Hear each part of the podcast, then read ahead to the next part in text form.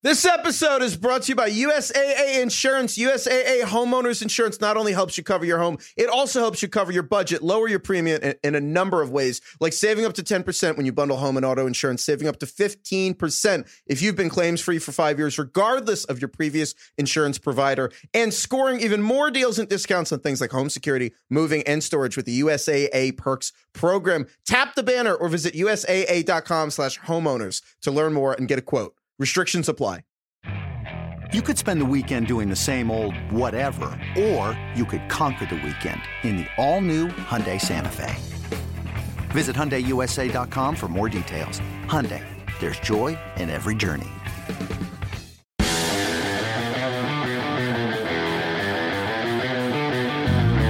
Welcome to the Fantasy Footballers Podcast with your hosts, Andy Holloway, Jason Moore, and Mike Wright.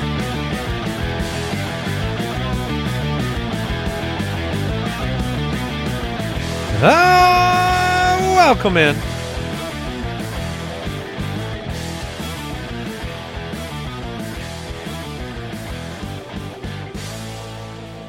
Thursday, May fifth. Cinco de Mayo. Yeah. Do you know how long it took me to realize that Cinco de Mayo meant okay. the fifth of May? It's literally the words. Yeah, Cinco de it Mayo. Is Spanish. It's yeah, was, it was like it was another language. Jason Moore is here. Mike Wright, Andy Holloway. I was trying to find this Cinco mayonnaise. Uh huh. Uh, quick question on today's show. We've got N F L news to talk about, well, a little bit, and then N F C winners and losers as well.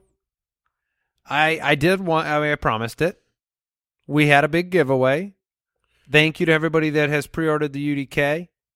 That is still available for pre-order until June first, so you can get in there.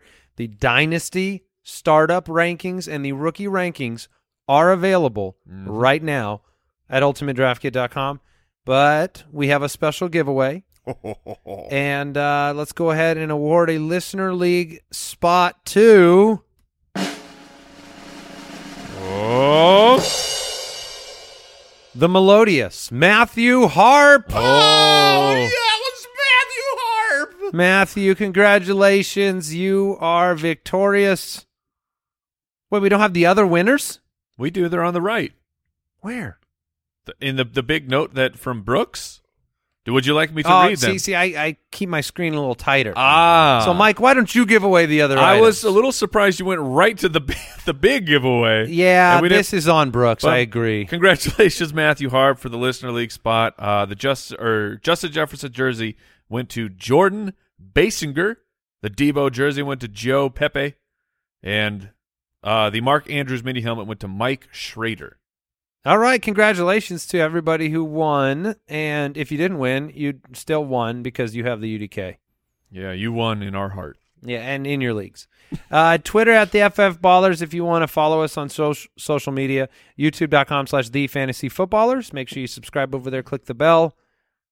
Quick question of the day is is Dynasty related. It's something a lot of fantasy players are going through right now. You might have started a uh, your rookie drafts, or you're in the middle of one, or you're about to go into one. And and the question is simply, what is one tough dynasty rookie draft decision that you've had to make in your leagues thus far? I know that I, I want to say you, Jason, you've been in three. Uh, two, two, two right okay. now. Yeah, two startups that I'm in the middle of right now. One just finished. Mike and I are co-managing um, another. And in that spot, this is this is this was really tough yep. for me personally. We're uh, at the back of the second, and we had to make a decision Uh, between Metchie and David Bell.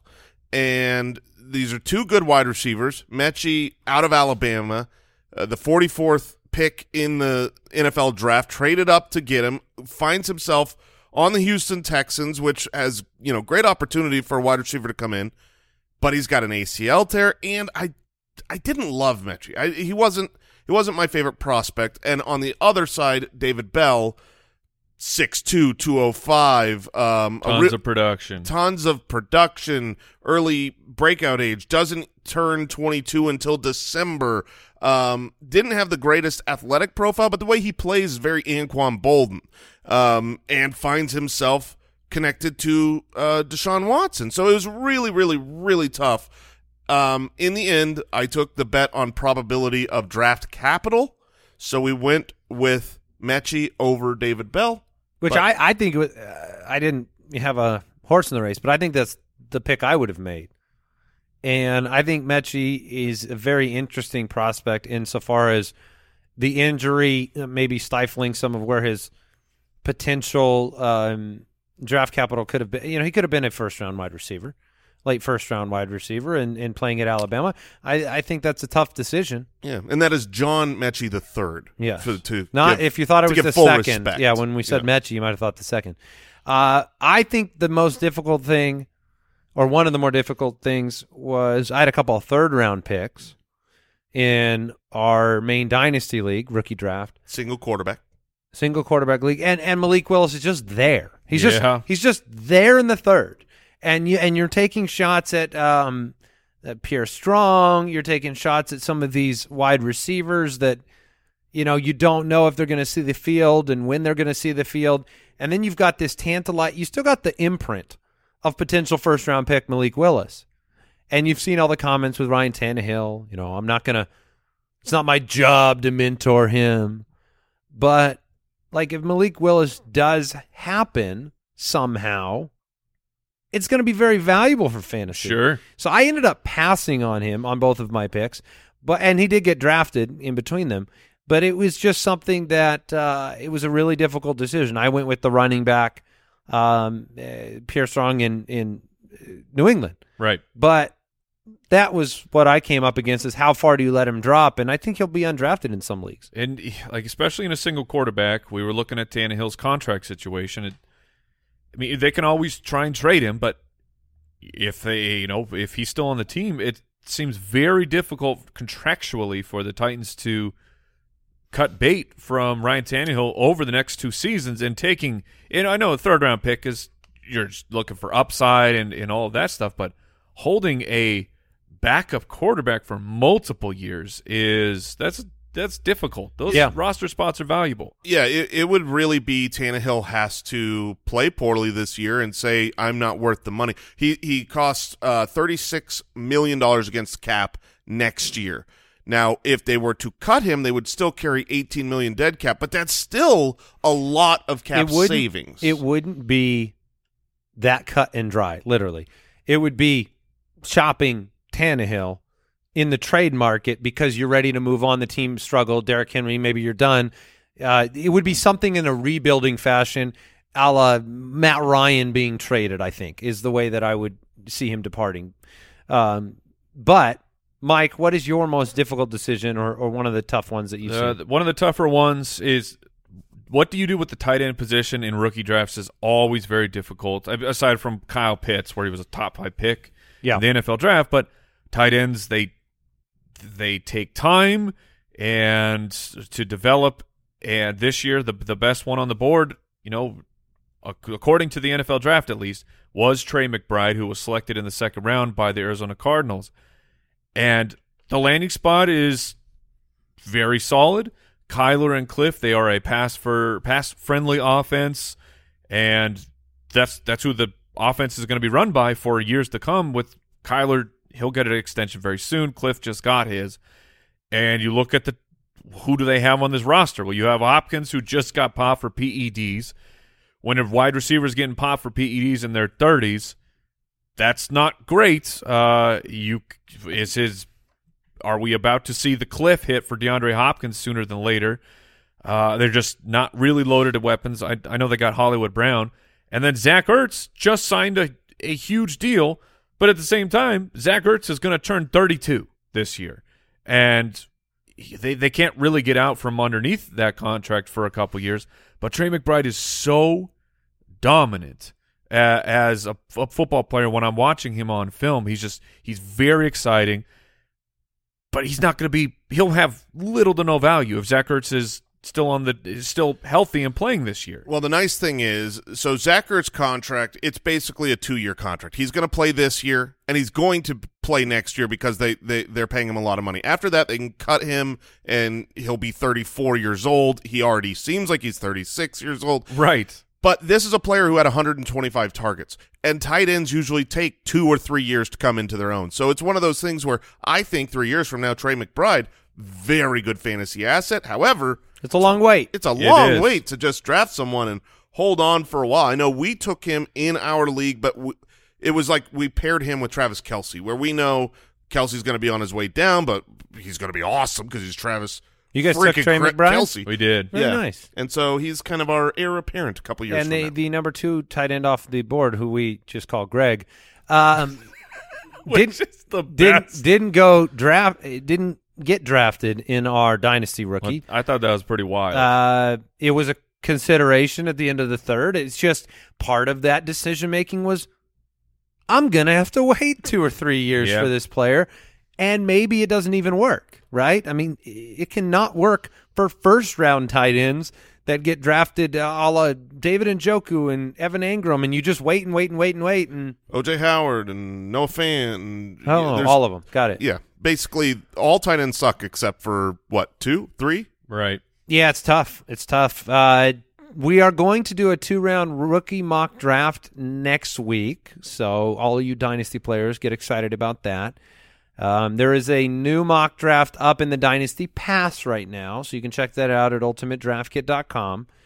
Uh, the only news worth mentioning briefly is that there are five international games that were announced, three in London. Uh, the Seahawks and Bucks will be in Munich, Germany, Whew, Bonjour for the over first there. time ever, and then Mexico City, the Cardinals and 49ers. Cardinals are going to lose a, an actual home game. And so they'll be in, in Mexico City, and they'll lose one of their home games uh, in Glendale. But sending Drew Lock away overseas, it seems like something I'd want to do. Yeah, I mean, you're not you're not putting your best foot forward. Uh, the Bucks as, are there, but that's well, that's true. They're going to really hype up the the Tampa team, and who's going to be? So you they always put. The player. Oh, the marquee? Yeah, so it's going to be Tom Brady versus D K Metcalf. Okay, yeah, that's probably yeah, the right call. That, there's a long list that you'd go through before you got to Drew Lock and that marquee. Uh, also, that's November thirteenth, so who knows if Drew Lock is the starter by then. That's fair. He that's won't fair. Be. Um, Baker Mayfield's still a Brown, by the way. I know. What, what are you going to do, man? How awkward oh. does that get? I mean, he's not. I mean, aren't you getting in there and working out? Some of these players getting no, in there and working out? I mean, no. he's not. He's not showing up for anything right now. Well, I, yeah, I know. It'd be, he probably doesn't have any of the merch anymore. But if you're the Browns, that's got to be what you want. It, it, assuming that you're going to have six games without Deshaun Watson, wouldn't it be better for you to have those six games filled by Baker? No. I mean, if I'm Baker, I'm not doing it. Right. I would agree with that. Is it more like if Baker, let's say he he he has to, he wants the money, right? You're going to get paid money to play in those games. You sit him out, you don't get paid. Is it more of an of kind of a screw you to perform well, and then does he throw the like the bird up at the coach, or is it to perform I mean, poorly and tank it no, for the team? A professional athlete is going to go out. If no, I'm talking about Baker. Yeah, yeah, yeah, yeah. Yeah. oh, yeah.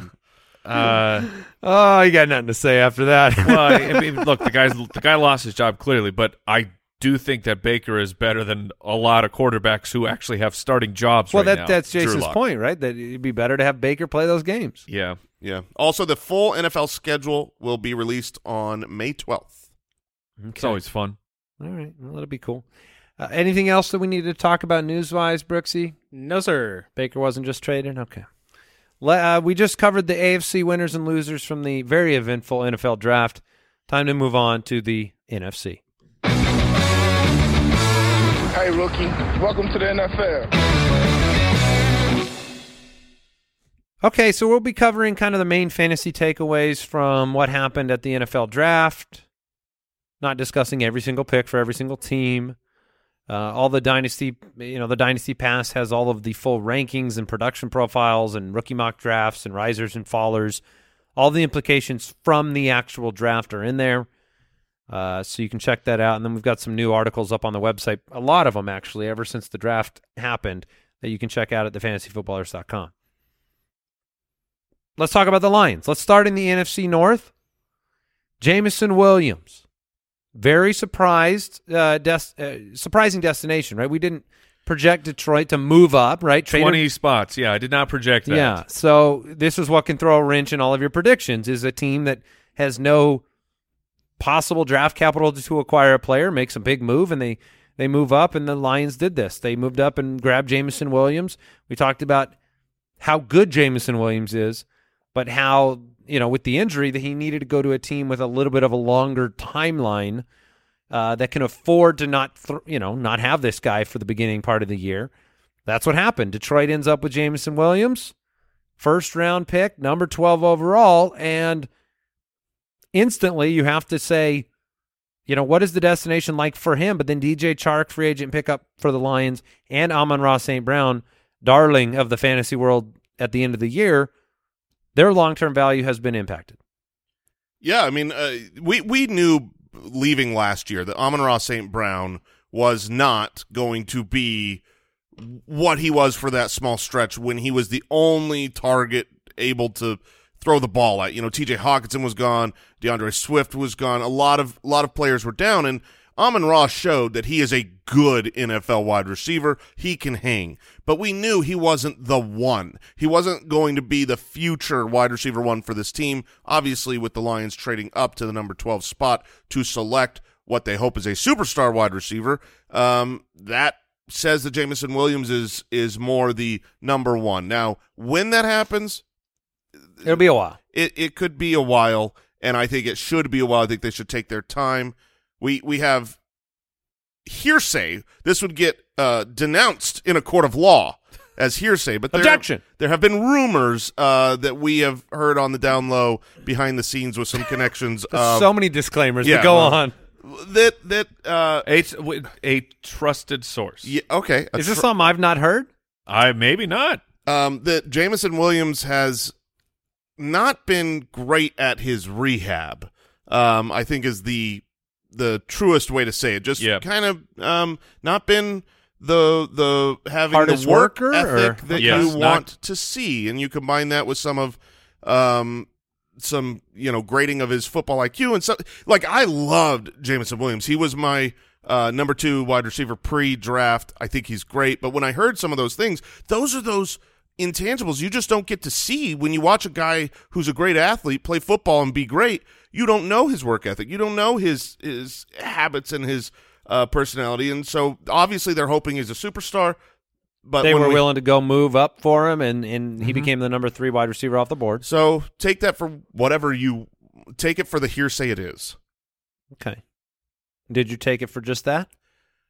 Yeah, I mean it – Or did it, did it change the way you draft him in in a rookie draft? Um, you know, it, it, it certainly gives me pause when I'm up at the top. If you are talking about uh, Treylon Burks or Jameson Williams, I'm going Treylon Burks. So you're Burks. saying when the hearsay comes out in the courtroom and the opposing counsel objects to it, it still oh, reached yeah. the jury's ears. You heard it. Okay. I mean, you heard it. And uh, the Borgogan said he picked Garrett Wilson in a rookie draft over Jameson Williams because of that. I was terrified. To take Jameson after that news? I just, there's so much risk. He could bust more than other guys. Well, and you, you're, you're going to have turnover potentially at the quarterback position by the time he kind of ascends to that level. Now, Jared Goff right now, adding a superstar potential athlete in Jameson Williams can't hurt.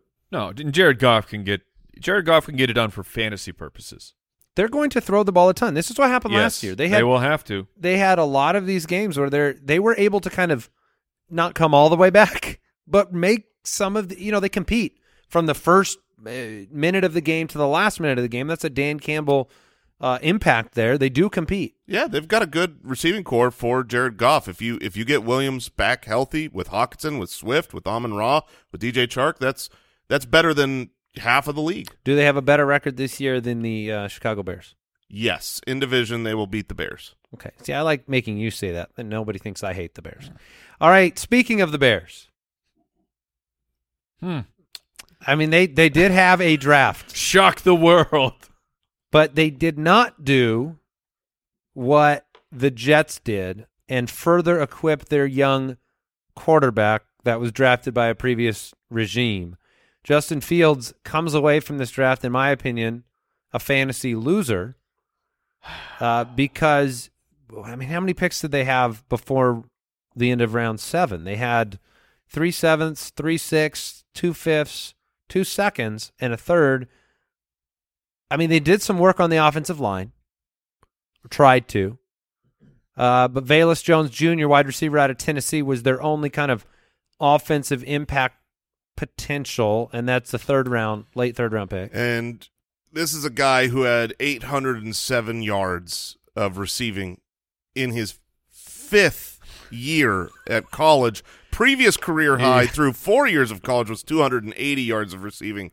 So this was kind of a surprising pick. Does not seem like the answer. He turns twenty-five in a week. That's like, and look, yeah, sure, a twenty-five year old, that's fine to get it done. You're still good in the N F L at twenty-five, but turning, he will turn twenty-five before he takes a pro snap. Uh, D J, D J Moore yes. just turned twenty-five years old a few days, like a week ago. Wow. On his second contract, D J Moore. Mm-hmm. So, you know, they also took a sixth round running back. Not surprising. They needed some depth there, but not an impact to uh, the incumbents. And then, you know, Darnell Mooney didn't get any high tier competition. I mean, Byron Pringle didn't get any more competition. Right. And and to be fair, for the, the selection of Jones there in the third, like, afterwards, you know, guys that I probably would have taken if I were a G M, you know, like Jalen Tolbert was there, David Bell was there. Uh, but those are really the only two notable guys at the wide receiver position that yeah. they that they leapfrogged to to take Jones. So they could was, have spent a second, one of their two seconds. Right. On yeah, oh, yeah, they definitely could have done that. I, But the the Bears are signaling what they are doing. And it's replacing their quarterback next year. They're playing for two thousand twenty-three. And Justin Fields will be sacrificed. Yeah, hopefully not. Vikings, last year they were eight and nine. Uh, what were your takeaways from their draft? Uh, you know, didn't hit the offensive side or the fantasy relevant side until the fifth round. Backup running back Ty Chandler. I th- I thought, okay. Did yeah. you see the Vikings last year? Their defense was...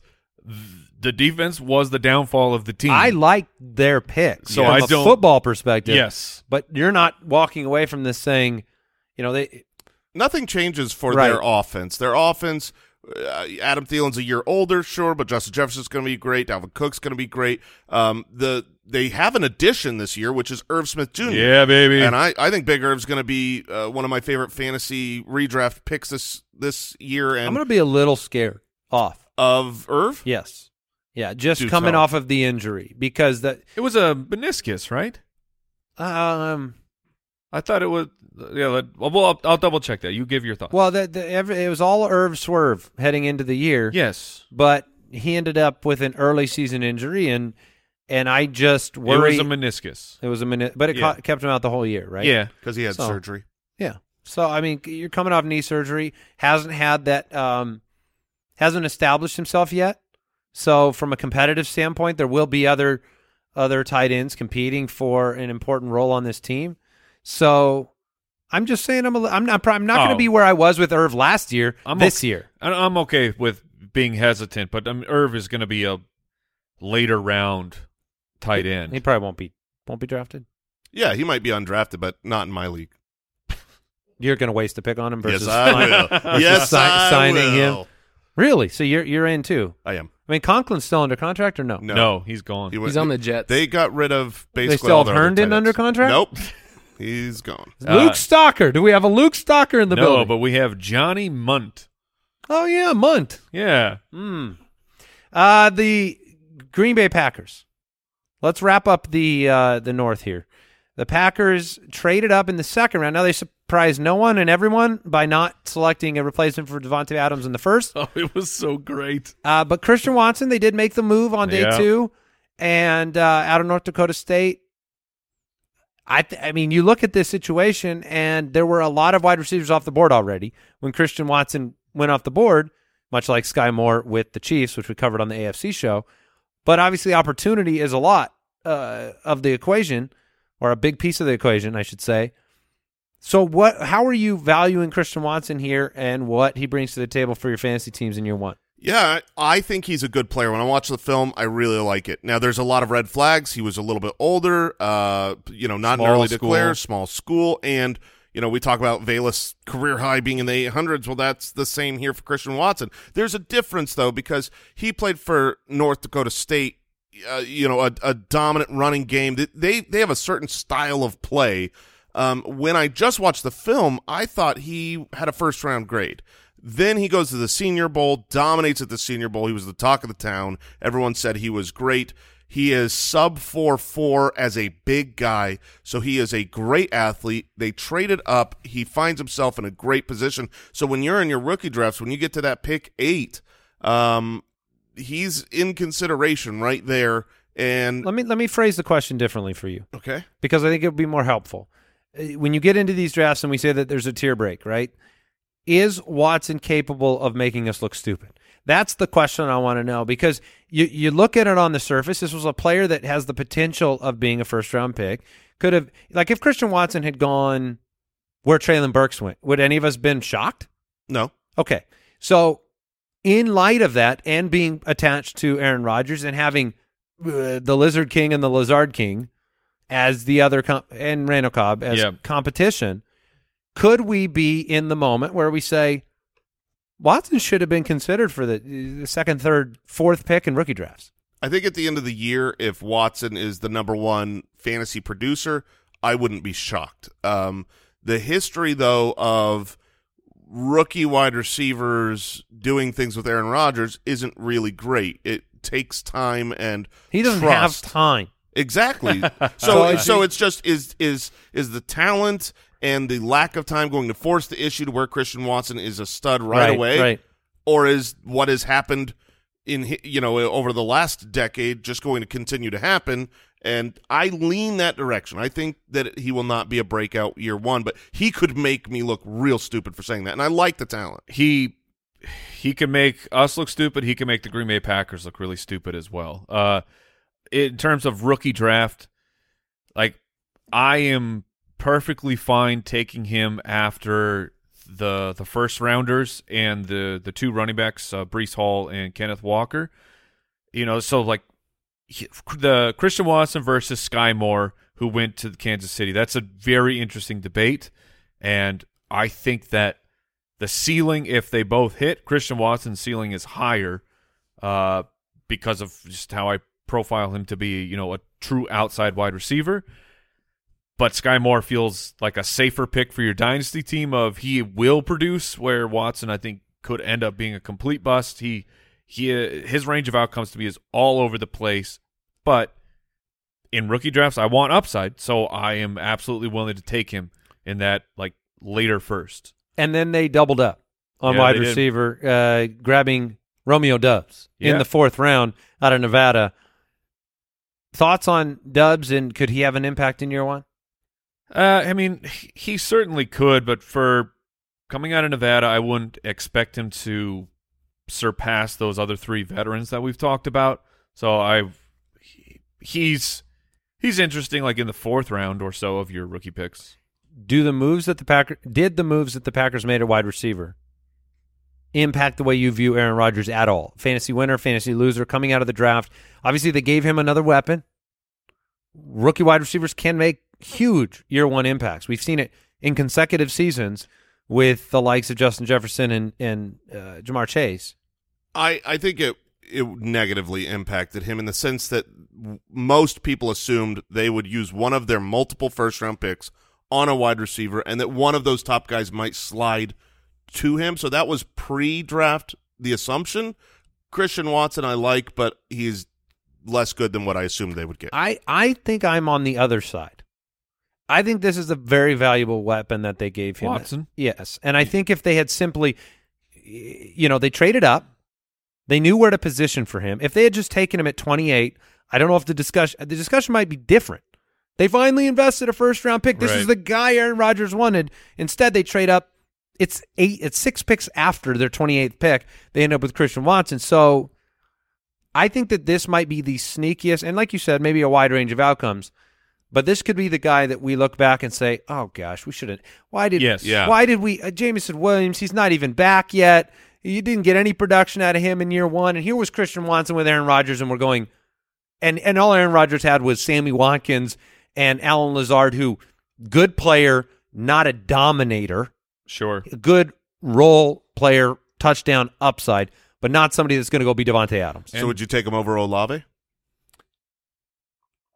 And, uh, probably not, because of yeah. how much I love Olave. I think Olave is just a more probably refined not. player. And yeah. let us not forget, you know, out of Clemson last year, they took Amari Rodgers in the third round. Yep. So he'll be coming into his sophomore season for a. I mean, he saw what uh, four nine, four catches. Yeah, he had eight targets throughout the year, uh, but that doesn't mean that he's completely dead to the team. He it's true. He could surprise us as well. All right, quick break. Then the N F C South. This episode is brought to you by BetterHelp. Some things may seem small at the time, but when you keep them inside, when you keep everything bottled up, you leave those emotions to fester, and they can have some serious negative consequences. I know when I was younger, you know, you don't want to always say what's on your mind. You don't want to be seen as ungrateful or insensitive or whatever, but sometimes you bottle those things up too long, and they develop into real problems. Talking things out, working through what's weighing you down, it is more helpful than you realize. And if you want a safe space for that conversation, I recommend therapy. I've had therapy. I've had practical, personal advances through therapy, whether I'm learning positive coping so- skills, how to set boundaries personally, how to make better habits in my life. There's a lot of benefit, and you can give BetterHelp a try if you've been thinking of starting therapy. It's entirely online. It's convenient and flexible. It's also easy to get started. You just fill out one brief questionnaire and get matched with a licensed therapist. Get it off your chest with BetterHelp. Visit BetterHelp.com slash footballers to get ten percent off your first month. That's BetterHelp, H-E-L-P dot com slash footballers. This episode is brought to you by U S A A Insurance. When you're a homeowner in the military community, peace of mind is priority. And U S A A Homeowners Insurance is the award-winning service to give you just that. If you have to file a claim, the process is transparent and easy. You can do it all right in the U S A A app, and replacement cost coverage comes standard. That means damaged items are repaired or replaced, even if they cost more today than they did when you bought them, which could put your wallet at ease too. Tap the banner or visit U S A A dot com slash homeowners to learn more and get a quote. Restrictions apply. I am going to start with the Panthers. And now that he's been selected in the third round, quarterback Matt Corral can be. Corral. The, he can be the OK Corral. Oh, because he didn't, he didn't have enough draft capital okay. to be better than. So he, you know, and honestly, OK is is really. It's an upward movement for this team at the quarterback yeah, position. So that's okay. The OK Corral, I think, could end up being really nice for them. Well, I assume he's going to get some starts this year because Sam Darnold will start the season, and then they will watch him and go, what think, else we got? And I think maybe is – I think maybe he starts the season. Well, I, I mean, this is still a team – Even with this okay, is still a team. Is that the no, sentence? Even with OK Corral being there, they have not been relegated. This is still a team that could try to go after a veteran quarterback. Okay, that's um, fair. The only other thing worth talking about from this draft, from a fantasy football perspective, is they did use their number six pick on their pick of the litter. They got Icky, a great run blocking uh, tackle. So yes, Christian McCaffrey, huge, huge even, even Darnold. I mean, it. They had one of the worst offensive lines in the league, and this is a ready to play guy coming in that will improve that. You know, give them more time to throw, open up some more lanes for Christian McCaffrey. So it does help the offense. Was it Neal that went one pick after him? Yes, to the Giants. Mm-hmm. And did you like Icky more than Neal? Yes, okay, much more. Uh, the Falcons. Got some stuff to talk about with Atlanta. Yes. Number eight overall pick, Drake London, wide receiver out of U S C. Third round pick, Desmond Ridder, who had been mocked in some drafts at number eight to Atlanta. They get him in the third round out of Cincinnati. When I looked at when I watched film on Malik Willis and Desmond Ridder, there were things that I I liked more about Ridder than Malik Willis. So getting him in the third, giving yourself a shot, having an open, you know, you've got a a chance to go get one of the big quarterbacks next year. for Atlanta because it could be five, six, seven in the first round. But you could also give De- Desmond Ridder a shot. I think it's the right kind of balance of risk-reward. And then they drafted a running back, Tyler Algier, out of B Y U, released Mike Davis right afterwards, but he was a fifth-round pick. So you're getting down there in draft capital where the opportunity looks great on paper. Cordero Patterson, dot, dot, dot, Damon yeah. Williams. Tyler Algier is one of the most fascinating players in this entire draft. When you talk the quick question of the show, like who who do you really have a hard time with? I loved the film on yep, Tyler Algier. Agreed. I think he's very good. He's a big-bodied back. I like that. A he B B B. Can, uh, he, he can catch the ball. I like that. He went to a spot where he has all the opportunity in the world, but he went there in the fifth round. This is not a heavy investment. Let's say he goes out, and he's pretty good, and he's decent for fantasy. He's a top twenty-four running back. That could happen. I can see that. Rookie running backs have that impact on a on the on a regular basis. And then next year he could be replaced sure. because he's a fifth round running back. Let me I mean just giving you some names. I'm just going back a couple drafts for those middling round names so that you can kind of connect the dots here. You go I'm going to go fourth and fifth round a couple years ago. Josh Kelly, LaMichael Pirine, Anthony McFarland, D J Dallas, Jason Huntley, fifth round pick. Who? Of course. So, yeah, good old Huntley. Eno Benjamin. So those are, you're, you're getting into that realm where the hits are overwhelmed by the misses more often than not. So that's the only thing mm-hmm. to keep in mind. Um, this is not like, uh, who was the Tennessee back that we were, that you were pining oh, for? But Alex he, Barnes? Yeah, where he went fully undrafted. Yes. You do have an investment here, but, um, but just temper, like, if you see the opportunity in Atlanta and you overemphasize that in your rookie drafts, you're probably going to pay the price. Yep. Is that fair?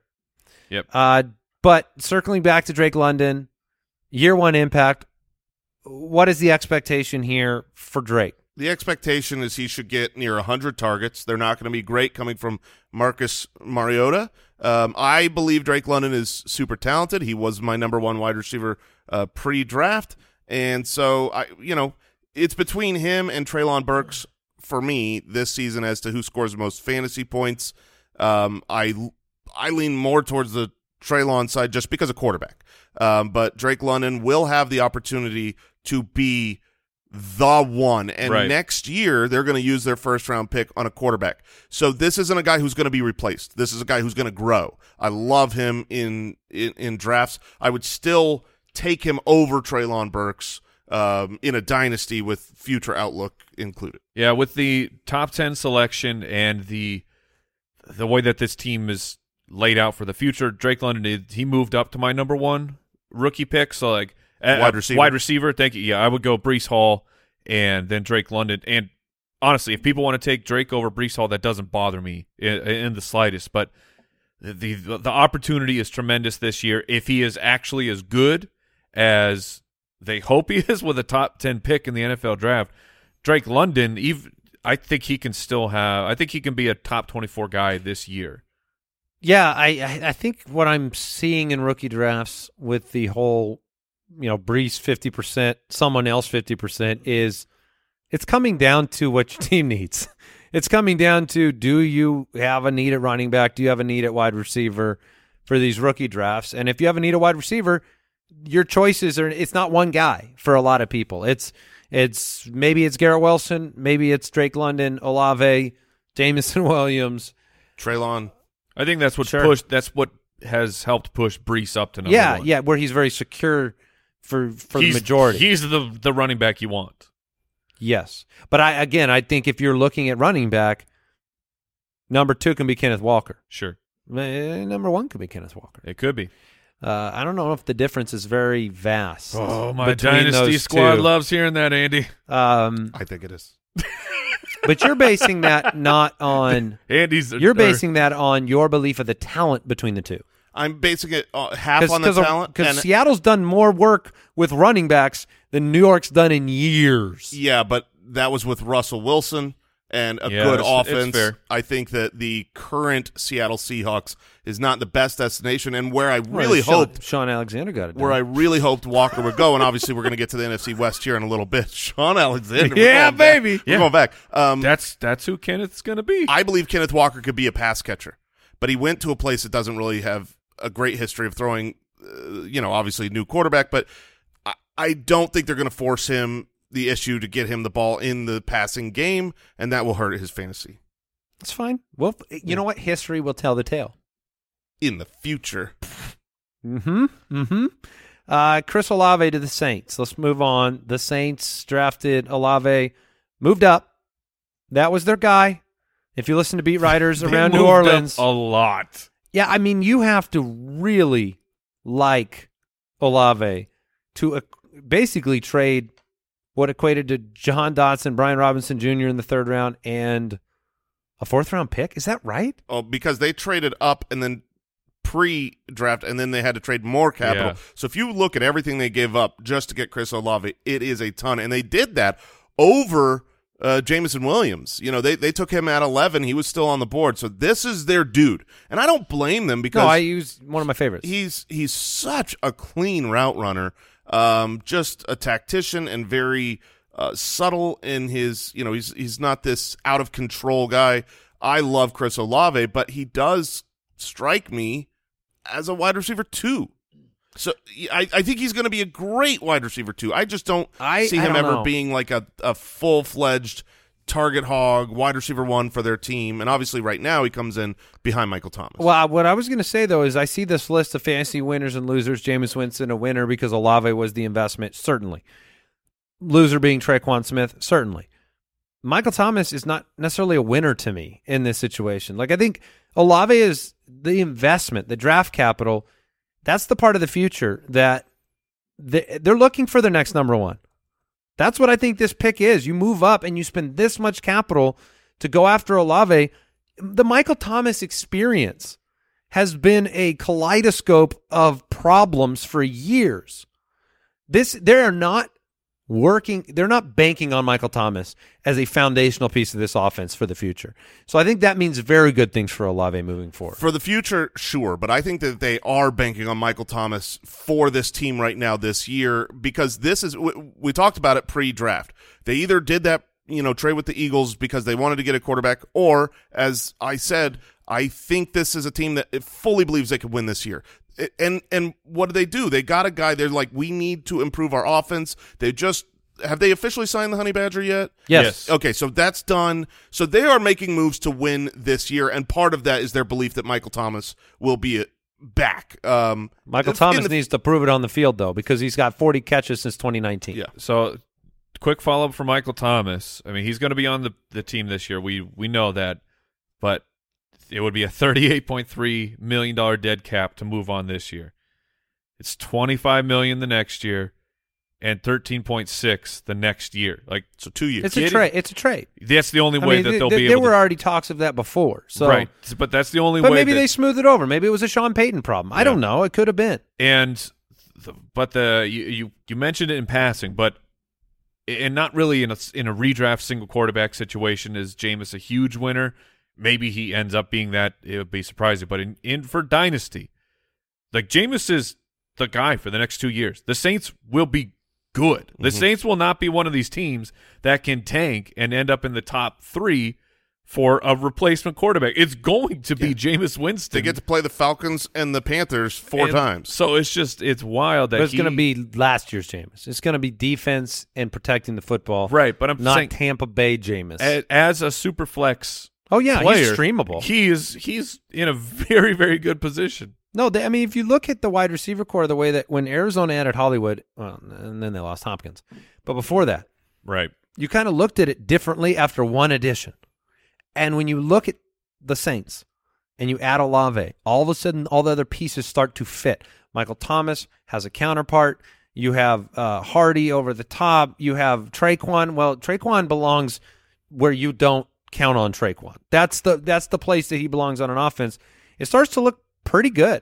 And yeah. you're right. They are playing for now. I mean, going out and paying the Honey Badger is a move to win today. They also won nine games last year, yeah. and Jameson was played like half of them. Also, uh, worth noting, they got Trevor Penning, which was really important offensive tackle because they lost the, the best offensive tackle in free agency uh, this year. And they did not draft a running back. So Alvin Kamara is very, very safe in his volume this year. The Buccaneers, at thirteen and four last year, uh, they invested a third-round pick on Rachaad White out of Arizona State, running back.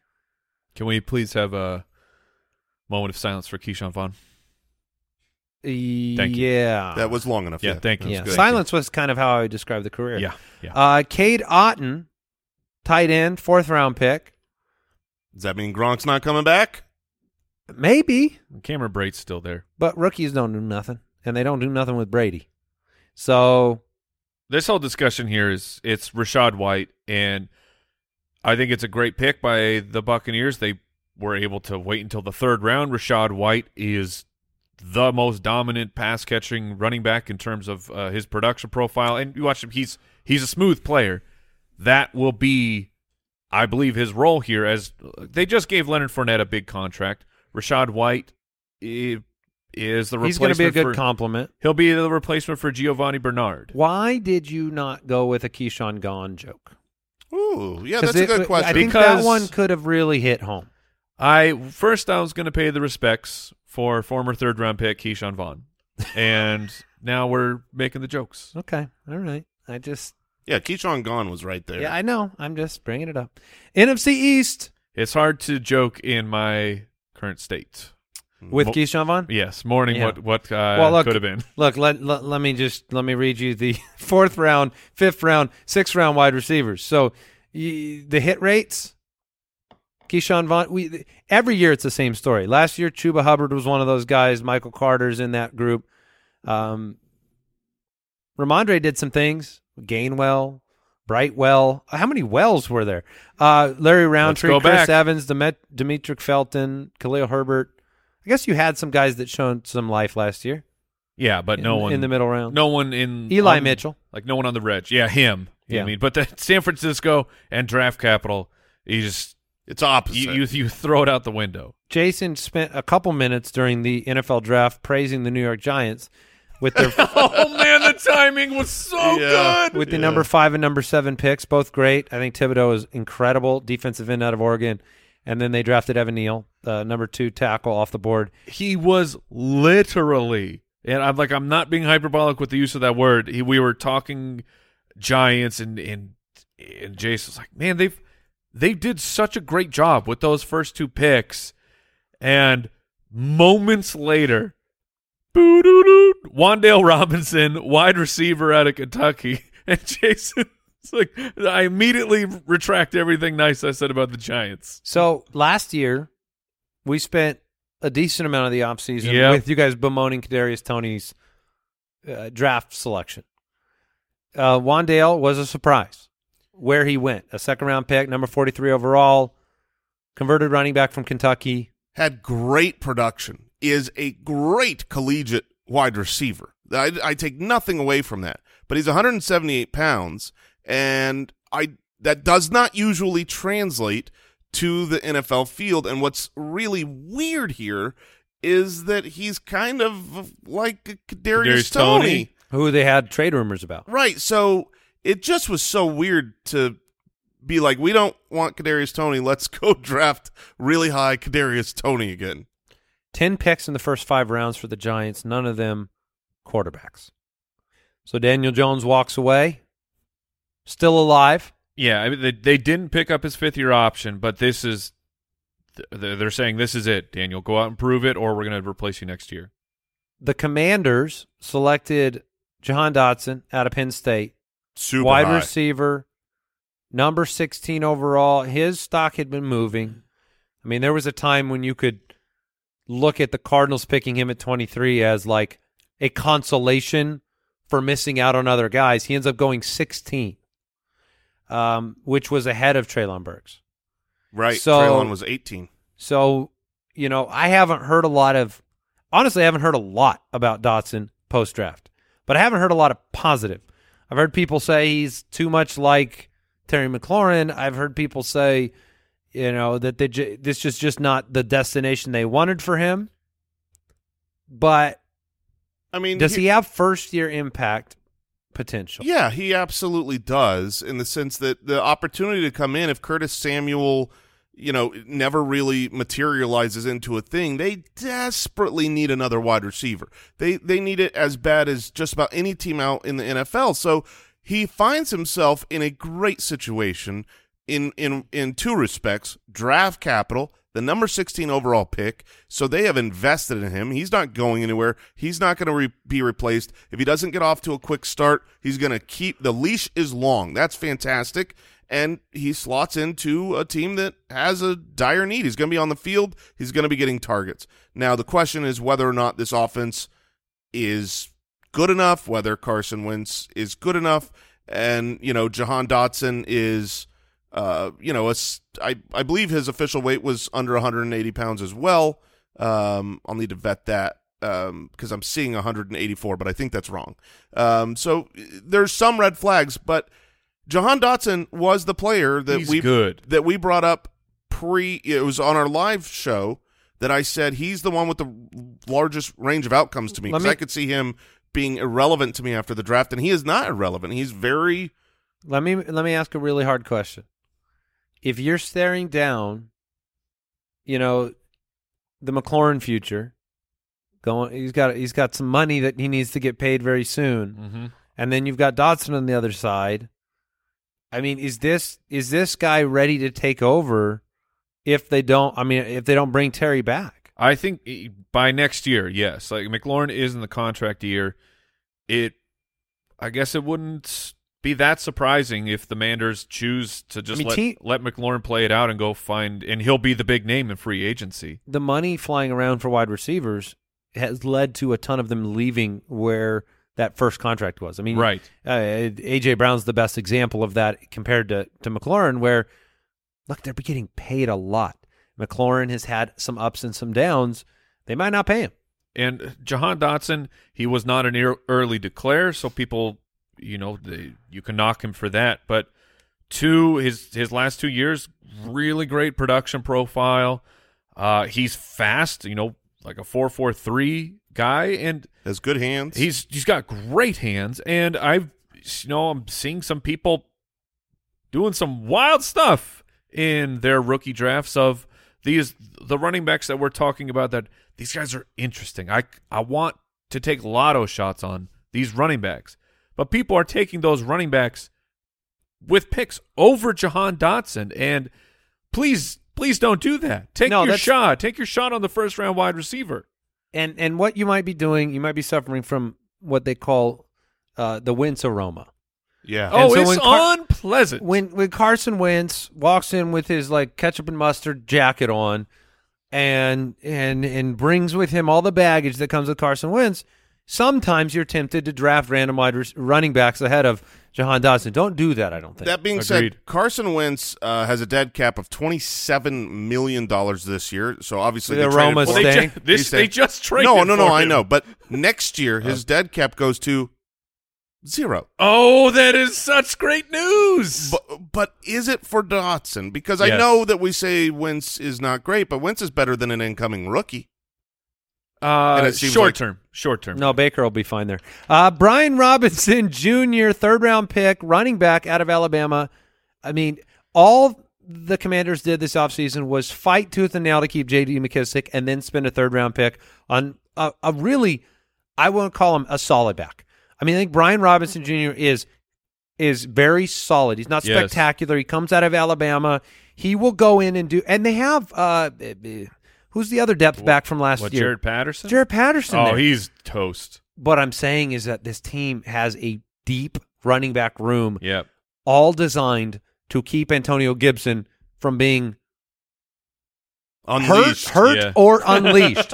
Both, right? Yeah. This, so there's no way that Brian Robinson Junior does not have a negative effect on Gibson. I've seen some people say that They they don't think that's going to happen. If Brian Robinson only gets one hundred carries as his rookie year, which he's a third-round pick, that's five carries a game. Like he's That's he's, a problem when you give up third to. downs to McKissick. And and all of those come at the expense of Gibson. Now, Gibson is hyper-talented, can be very efficient, can still be good for fantasy, but I do think that Brian Robinson Junior makes, you know, Gibson is going to be falling in my drafts when I'm comparing him to other people because of Brian Robinson Junior Yeah, Gibson, it becomes a much scarier uh, f- fantasy draft pick because, you know, he'll be, he'll still be a low second, high third round pick, even with this draft selection here.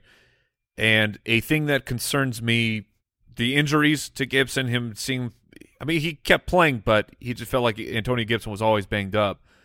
Uh, but Gibson, he's got a little bit of the itis. He has a fumbling issue.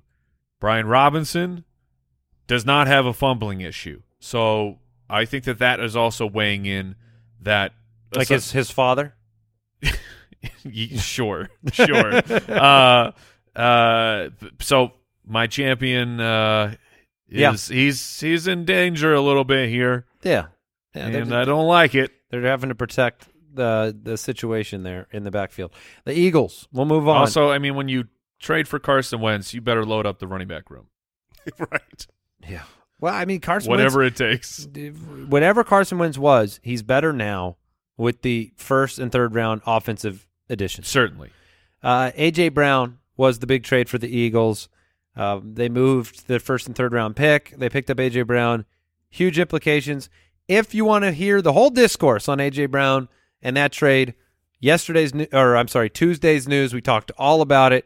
We're not going to linger there other than to say Jalen Hurts came away a winner with what transpired at the draft, and Devontae Smith came away uh, redraft and dynasty as a downgrade. Now, is he still going to be a valuable, fa- valuable fantasy player? I think yes. so. Yes. Is he still hyper-talented? Yeah, of course. Is, is he, he going to still... be a superstar? No. Probably not. But, but he still can, but, he could but be, probably not. You know, he could be a Higgins to A J. Brown's chase. He can be a Thielen to uh, Justin Jefferson. There, There is room for that if the pie grows. But that's the story. Sure. I mean, that's the story for the Eagles, right? We don't have other high-impact draft selections. It was the A J. Nope. Brown tale. That is correct. Uh, Cowboys. Uh, third-round wide receiver, Jalen Tolbert. I like him. You st- you mentioned, Mike, that they'd probably spend up on a wide receiver a little bit uh, later than we thought they might. Yeah, but third round, I mean, that's still day two. Jalen Tolbert out of South Alabama. James Washington just goes places to not play. Basically. I mean, you know, twenty-three, so he's a uh, he's a little bit older, but he... Two the his last two years in college, over a thousand yards, eight touchdowns. Like that's the that's what I want to see from him. And the opportunity here is it's not too bad. I know Michael Gallup got the contract, but he's still coming off the uh, the A C L tear.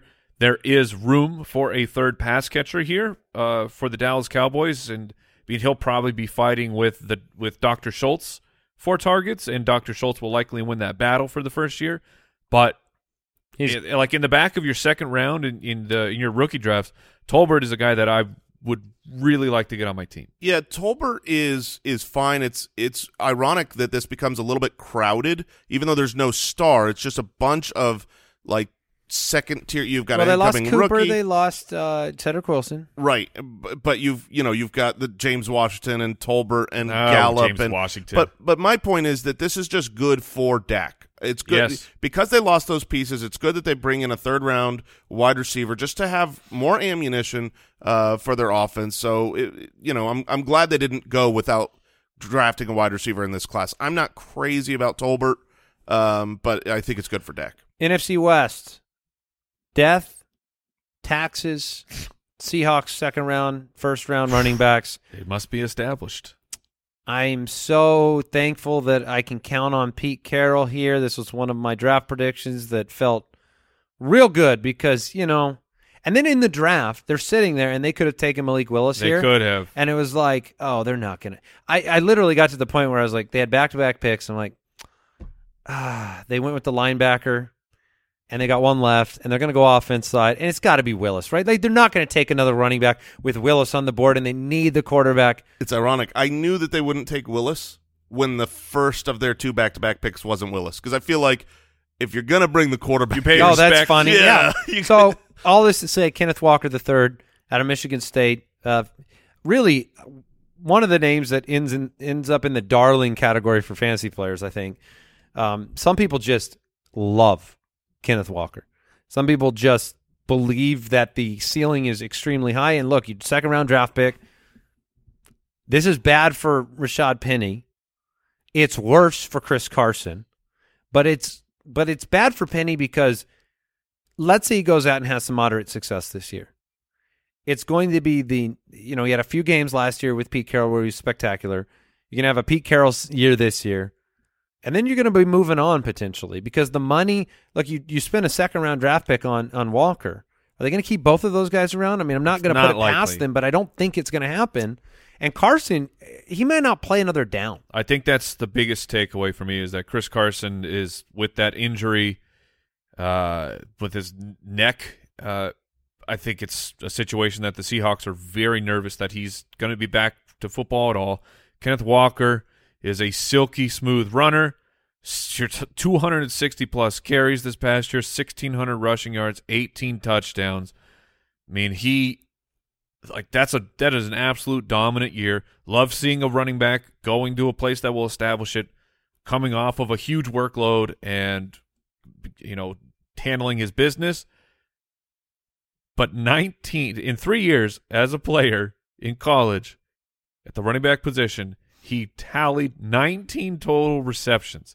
That is absurd. He and just for, doesn't do it. It, it, the, the school didn't. They're talking Michigan State did not. two hundred sixty carries, thirteen receptions this past year. That's that's crazy. Sorry, for the running back position? Yes. Yeah, so, I mean. That's wild. Uh, you you look at him and you say first and second down, and that's maybe the, where, where Jason says the ceiling is so different for, for Brees. But a system and a plan to run the football, and a one that's been successful, one where we've seen Rashad Penny come out of the woodwork. Success. Chris Carson, success. Before that was was Marshawn Lynch, was uh, Thomas Rawls. This is a long history sure. of talent winning at running back in Seattle. Maybe it's just first and second down, but you and know. Goal line. He's very, he's very, very talented. I just worry he's going to run against a lot of stacked boxes with Drew Lock back behind center, and he will split time at least this year with Rashad Penny. So it's it's uh, you know it's. It, It's good draft capital. It's good to establish it, but I do worry about some of the upside. Well, uh, Rashad Penny has not been a pillar of health. No. Fair. No, and if that, that happens, it's it's wheels up. Yeah. 49ers selected a third-round running back. Because, of course, they did. Oh, man. What are you doing? Ty Davis Price. What are you doing? Well, I... Ridiculous. Uh, Yeah, I mean, Trey Sermon in the third last year, right? And, oh, he's, he's toast. And then Ty Davis Price. Well, they lost Mostert. Eli Mitchell, lots of injuries. Yeah. Six-round draft capital. Hardy had injuries. I mean, they... Hasty? We, uh, yeah, sorry, Hasty. We knew that they were going to take a running back. It's just upsetting when they grab someone in the third round, um, you know, four four eight, so he's got good enough speed uh, for them. And I mean, he's, that's not 49ers speed, though. Well, but he's a big back. I know, but I'm saying, like, they... The Shanahan system with, with Mostert and, and the missile, like those guys are crazy fast. And this this feels more like the Trey Sermon pick. Which where, is a four five seven guy. Where on paper you're like, yeah, I'm going to get this big bruiser in. And then you put him in your offense and go, you're too slow. Maybe. So I, this is, with his size, though. He's, but are he's you downgrading th- Eli Mitchell? Yeah, I am. I, okay. I've tried to unload him in a couple of uh, dynasty spots, and I've been so far unsuccessful uh, because of Davis Price, I think. Um, and it's, Is it, it you've been unsuccessful trading Mitchell because of the reason that you want to trade Mitchell? Yeah. well, well, uh, yes. Well lit. Yeah. Yes. Uh, that's exactly right. Well, you see, I don't like him, but maybe you should. So, for fantasy purposes. For years, it's been really, really difficult to trust uh, a Shanahan back. We know that if, if you've got if you've got a league where you get team running backs, go ahead, man. Sure. Grab the Niners; they're going to be great. But if I mean Jeff Wilson, is he on the goal line, or uh, is it now Davis Price, or is it Elijah? Or right. I mean, there's just so many op- or Trey Sermon, last year's third round pick. There's just so many options here, so it really makes it murky. It, it hurts it, Elijah. Yeah, it makes it bad for rookie drafts. Yeah. Right? I mean, where you're just like, I want to avoid you the could situation. Waste the pick. And unfortunately, I have like the whole running back core on my team. You still have Trey Sermon. Yeah. If you had not saved your Trey Sermon pick with Eli Mitchell, uh huh, yeah, I know, you would be, you had just set it on fire. Yeah. uh, all right, are we on to Arizona? Yep. All right, the big trade, first round draft pick. They, they didn't use it on a rookie wide receiver. They traded it. They got Hollywood Brown, who now is the de facto number one in the Cardinal offense for the first six weeks after the DeAndre Hopkins suspension. Full breakdown of that move was on Tuesday's show. However, the Hopkins news broke at the end, so we can stay here real quick. Hollywood, he's going to help Kyler. He's going to hopefully do some things to this offense that makes not having Hopkins a part of it sustainable. And suddenly, with Hopkins going down, even Trey McBride, their second round draft pick, mm-hmm. looks like he may have some instant value on this team uh, just to just to stretch the field. He's a great pass catcher. And they may need to go with more twelve personnel when Hopkins is out. Yeah, I, re- I refuse to believe that any rookie tight end is going to have immediate value, no matter the situation, because they just don't. Um, but uh, I think Hollywood is is going to be really, really important. I mean, you had, what, Christian Kirk had over one hundred targets last year. Trey um, McBride will, will not be a fantasy correct. reliable player, but he will be able to go and do what maybe uh, Evan Engram did in his rookie season. You know, he's not going to do what Pitts did, but he's going to go out and make a play here or there that helps Kyler. I'm saying it more from the angle of, you know, Kyler's not just throwing to Antoine Wesley. Right. He's going no, to be throwing the ball to Trey McBride. Yeah, and, and, and McBride is is very good. He might have the best hands in the entire class, including the wide receivers. The The other big news here was that Uh, even though the, the Cardinals did select a running back, it was not until the sixth round. This is a James Conner uh, full steam ahead until broken. Do you feel more confident in Eno Benjamin being actually usable? Because like, no. for it was it was Conner and Chase Edmonds. When when both are healthy, both are doing things. Uh, it even with all the money they gave to James Conner, do you? You think they'll abandon the two-back system? I do. I think it's going to be James Conner right. and then a sprinkling in of these six-round running backs behind him. Which are well, Jonathan Ward, Eno Benjamin, yeah. and uh, Keontae, Keontae Ingram, Ingram yep. out of U S C. Uh, so, uh, you know, Rondale Moore, it, it's hard to... Oh, to, yeah, he's around. Yeah, I, I, I think it was Colin Cowherd was talking about how, like, the Cardinals...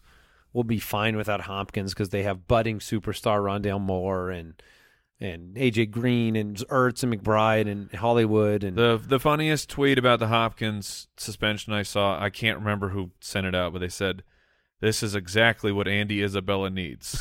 Oh my god, it's his time. He's I mean, gonna shine. It's not ever real. Like Rondale, I don't think has done anything to fail.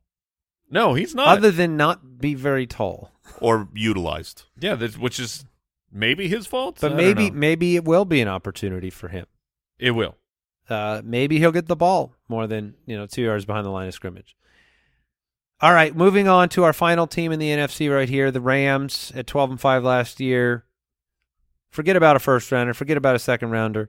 They don't need They, they don't said, need picks. They've said words about what they think about picks. Yeah, that's right. They did select uh, former beloved Kyron Williams. It's it's John Kelly all over again. Running back, yeah. Notre Dame, fifth round. The only reason I even glanced this direction is a combination of not the combine, but the field. Yes. Liking what Kyron Williams does and the unknown of Cam Akers' real, true future. Whether Now, do I think, I, honestly, I think Cam Akers is going to be pretty good. I think he's going to get an offseason in, get healthy, get strong, get better, and be pretty impactful for this team. But you are coming back from a devastating injury. There is no guarantee you will be what you were or could have been. So at least in that regard, it could be more of a committee than we think. Well, Henderson Kyron could be a part there. Of the committee. Yeah, Henderson is is the number two back. Sony Michel uh, is a free agent. He won't be re-signed because of this signing. Um, Kyron is, I mean, that was a great comp. It, they love drafting guys that we Yes. Really, really like, really, really late, and they're irrelevant. Okay. Any other news break, Brooksy? No, sir. Okay. I think that's going to do it for us today. Uh, we'll be back, like I said, Rookie Mock Draft next week. There's a lot going on. Make sure you check out the Ultimate Draft Kit, ultimate draft kit dot com. Get in there, check out the rankings. The full U D K drops June first. Goodbye. Thank you for listening to another episode of the Fantasy Footballers Podcast. Join our fantasy football community on join the foot dot com and follow us on Twitter at the F F Ballers.